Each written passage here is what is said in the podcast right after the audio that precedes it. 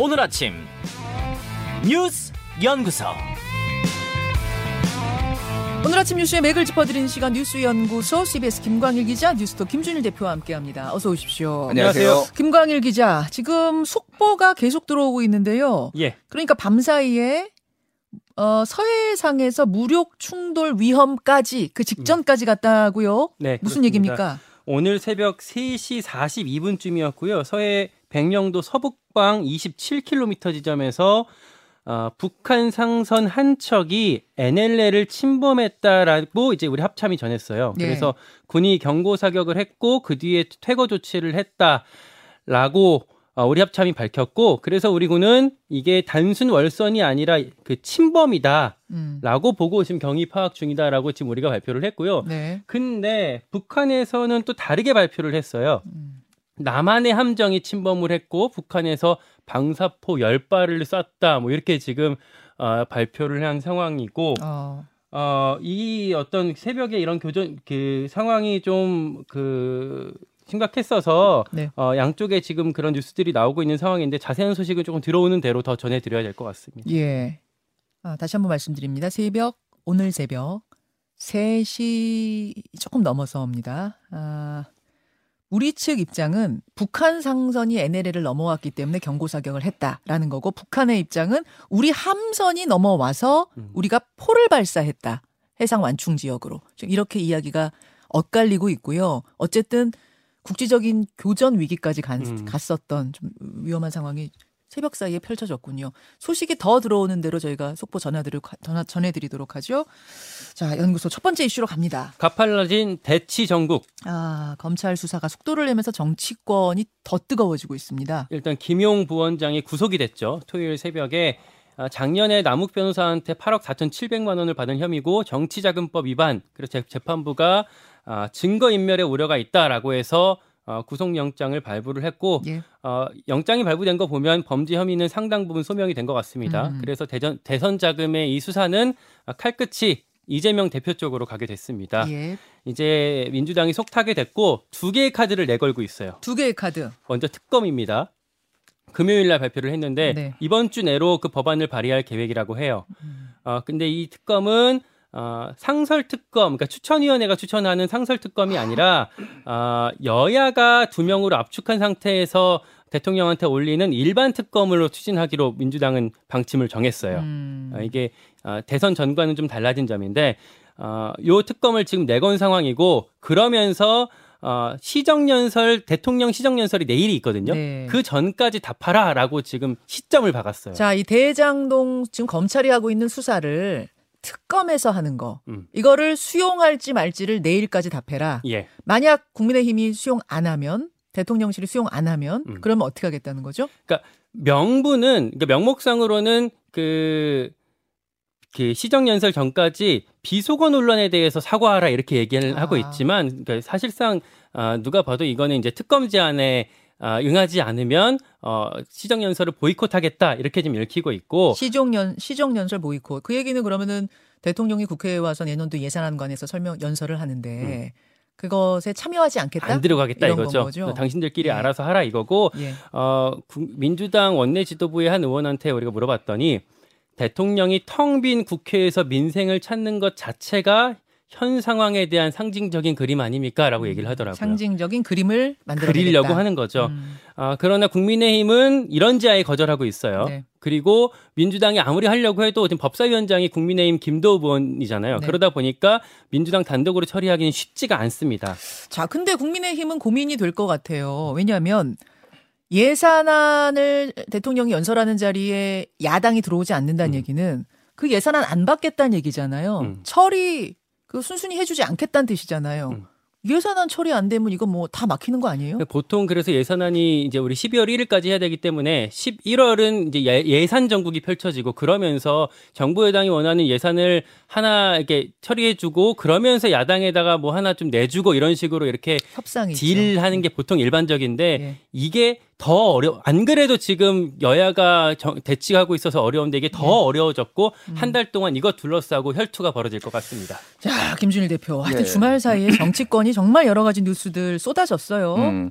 일단 뭐 종북 주사파와 협치할 수 없다. 그리고 순방 외교의 그 EXX 뭐 이거에 대해서 사과하라는 건데 네. 뭐 사과 안 하죠. 당연히 대통령실 할 의사 없고 특검도 이제 안 받겠다고 주호영 원내대표의 어 대답으로 가름하겠다. 대통령실이 이렇게 나왔습니다. 네. 그래서 지금 이제 민주당이 좀 복잡해요. 안팎으로 복잡합니다. 음. 일단 특검 얘기부터 하면은 특검을 하려면은 김도 법사위원장 문턱을 넘으려면은 패스트 트랙을 해야 되거든요. 음. 그러면 11명이 5분의 3인 11명, 18명 11명이 이제 찬성을 해야 되는데 민주당 10명의 조정훈 의원이에요. 예. 근데 조정훈 의원 최근에 미 기동민 의원하고 뭐 최고 존엄 가지고 말다툼도 하고 예. 이미 김건희 특검 때 안 하겠다. 예. 이제 반대했잖아요. 계속 시대 전환 조정훈 대표가 민주당하고 이제 다른 결로 가고 있죠. 음. 그렇죠. 그래서 지금은 조금 고민해 보겠다라고 하는데 한마디로 얘기하면 민주당이 나 좀 설득해 봐. 음. 이런 얘기예요. 쉽게 얘기하면 이게 정말로 해야 되는 건지 아닌지 그래서 몸값을 올리려는 뭐 이런 것도 있는데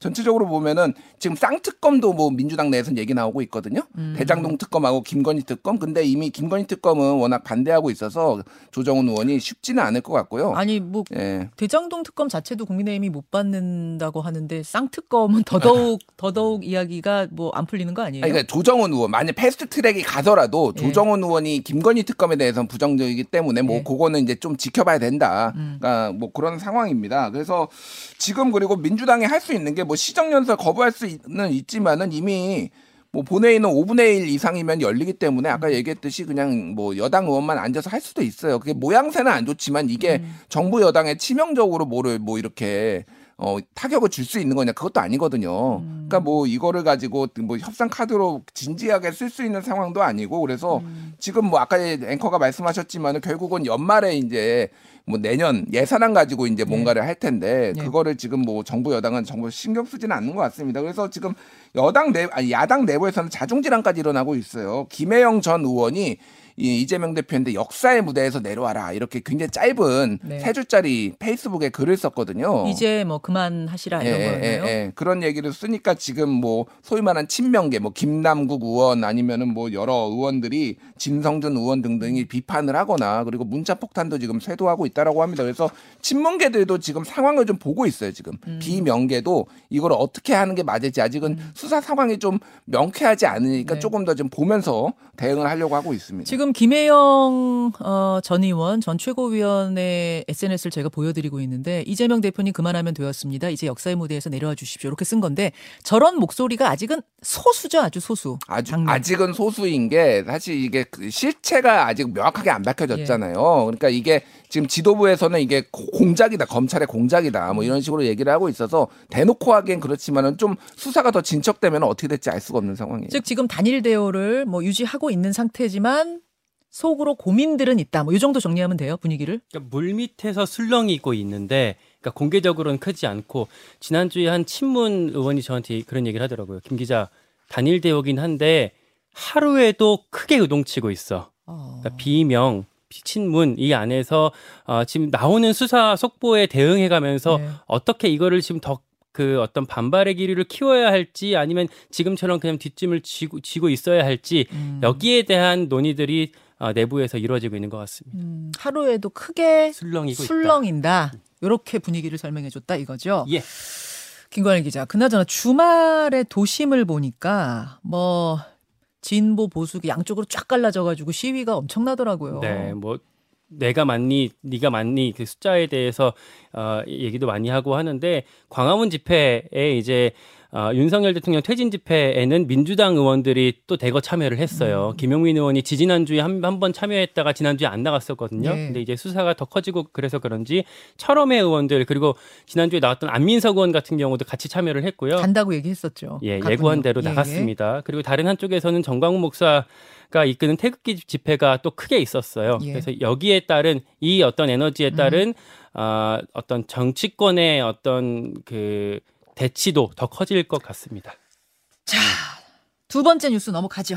레고랜드 후폭풍에 50조 푼다. 제가 오프닝에서 전해드렸던 이제 그 소식인데 레고랜드발 채권 시장 쇼크.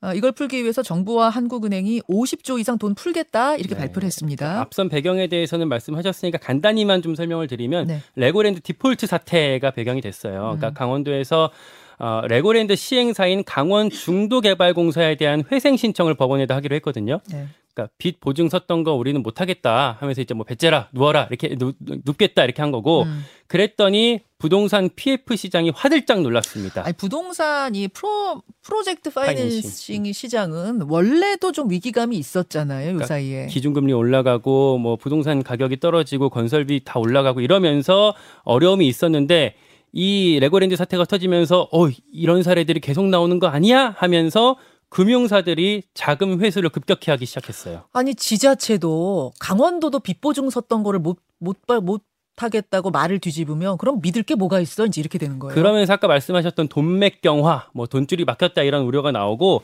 그래서 정부가 어제 긴급 자금 지원 프로그램이라는 걸 이제 시작하겠다라고 하면서 돈을 엄청나게 풀기로 했어요. 네. 이게 무려 50조 원 플러스 알파 규모고요. 음흠.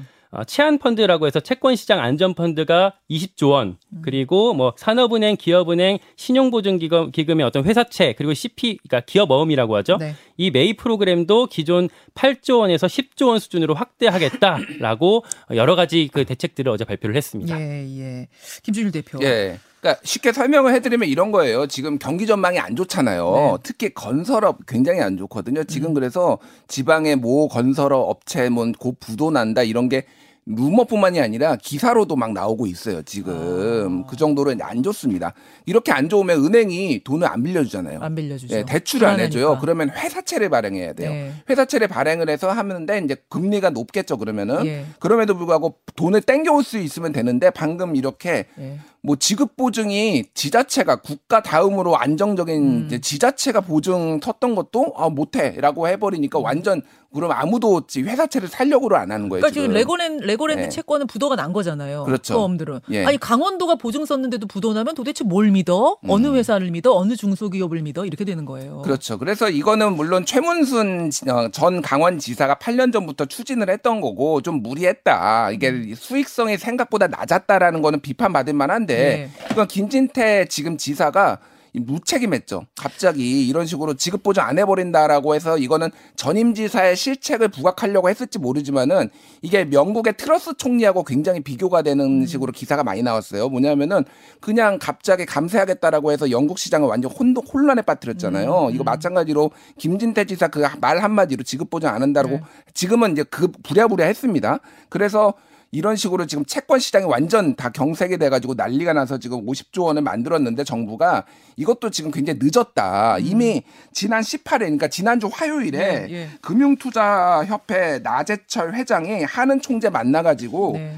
지금 지금 한은에서 증권사 대출 대, 재가동 해줘라 이런 건데 뭐냐면은 이게 예. 2020년에 그러니까 그때 막 자금 시장 경색이 되니까 금융안정 특별 대출을 있어 있어 가지고 회사 우량 그러니까 회- 회사채를 담보로 하면 한은이 돈을 내주는 이런 거가 지금 있었거든요. 음. 근데 한마디로 지금 금융투자협회 회장이 직접 하는 총재를 만날 정도로 사정이 안 좋아요. 지금. 음. 그렇죠. 그 정도인데 지금 정부가 너무 늦게 나오 지금 대응이 나오고 있다 이런 좀 우려들이 지금 나오고 있습니다. 근데 정부의 고민도 있을 것 같은 게 지금 금리 올리고 이러는 게 왜 그러는 거예요? 시중에 돈을 이 너무 많이 풀려서 물가가 너무 올라가서 이거 잡아야 된다고 하는 상황인데 이 상황에서 또 50조 원을 막 풀면은 이게 시장이 어떻게 되는가 그 고민도 있긴 있었을 것 같아요. 그 두 가지가 상충하는 문제가 상충되니까. 있죠. 그런데 그렇 그런가 그러니까 정밀하게 조정을 해야 되는 거예요. 네. 근데 회사가 지금 막 부도하면은 예. 더 이제 더 깊은. 수렁에 지금 빠지니까 그 부분에 있어서 핀셋 규 그러니까 어떤 뭐 대출을 해줘야 되는데 그게 지금 제대로 되고 있느냐 굉장히 우려가 지금 큽니다 금융시장에서. 그 양쪽을 시소처럼 잡고 이거 아주 미세 하게 균형을 맞춰가면서 지금 조정해야 되는 상황이고 또 하나는 김관일 기자 아니 2,050억 그 레고랜드 빚 보증 강원도가 그거 계속 섰다가 강원도가 파산한다 음. 이러면은 안 서는 게 맞아요. 음. 우리가 파산하게 생겼으니 못 보증 못 선다. 근데 그거 아니었다면서요. 음, 그, 뭐, 그 정도 상황이 아니었다라는 얘기도 있고, 거기에 또 지금 회사채가 진짜 어려운 게, 여기 지금 이런 그, 그 어떤 지방 그, 그 광역단체 문제도 있지만 은행채랑 그리고 한전채라고 해서 한국전력이 발행하는 게 있거든요. 네. 이것도 사실 그 되게 이제 신용도가 좋은 거예요. 근데 이쪽으로 지금 아, 안 그래도 어려운 시, 그 시장에 몰리고 있어서 일반 회사채들은 어, 수익률도 적지 신뢰도도 떨어지지 그래서 앞으로 더 어려움이 예상되어 있습니다. 2008년 금융위기의 초기와 지금 너무도 판박이다. 이런 이야기들이 아, 기업들 사이에서 나오고 있습니다. 참으로 걱정입니다. 대책 필요하고요. 자, 마지막 뉴스는 짧게 보죠. SPC에서 또 사고. SPC 계열사에서 또 사고가 났어요. 그러니까 샤니라는 SPC 계열사인데요. 네. 40대 여성 노동자가 기계에 손가락 일부가 끼어서 절단되는 사고가 있었대요. 음. 어제 새벽에 뭐 반죽기라고 해서 빵 담는 상자를 자동으로 올려서 쌓아주는 그런 기계 장치에 꼈고 불량품을 빼내려다가 사고가 당했는데 네. 결국 병원으로 옮겨져서 손가락 접합 수술을 받았다고 합니다. 뭐 이런 일 많긴 한데 시점이 지금 SPC 어, 계열의 다른 공장에서 사, 사고가 있었잖아요. 그러면서 어, 다시 한 번 또 주목이 되고 있습니다. 그래요. 김준일 대표. 예, 일단은 대학가나 뭐 일반인들이 지금 피 묻은 빵은 그 이제 그만 그래가지고 불매 운동이 지금 대대적으로 확산되고 있고요. 검찰에서는 2년 전에 중단했던 계열사 부당 지원, 그러니까 회장의 지분율이 높은데 일감 몰아주기 이게 수사가 중단됐는데 이거 지금 최근에 다시 시작한다라고 얘기를 했고 노동부에서도 지금 SPC 그룹 전체 계열사 감독에 나섰습니다. 그래서 지금 문제가 있는 거는 좀 자- 바로 잡아야 될 것 같아요. 여기까지 두 분 수고하셨습니다. 고맙습니다. 김현정의 뉴스쇼는 시청자 여러분의 참여를 기다립니다. 구독과 좋아요, 댓글 잊지 않으셨죠? 알림 설정을 해두시면 평일 아침 7시 20분 실시간 라이브도 참여하실 수 있습니다.